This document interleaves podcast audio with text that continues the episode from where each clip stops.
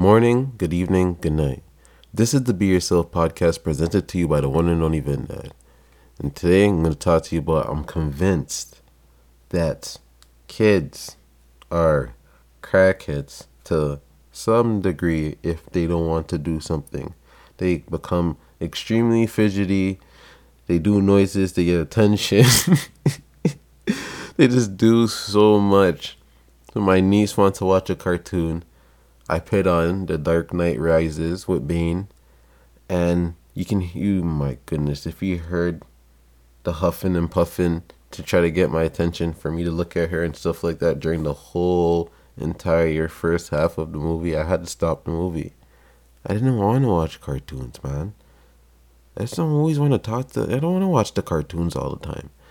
Maybe like a little rascals, but the cartoons, like, come on, man.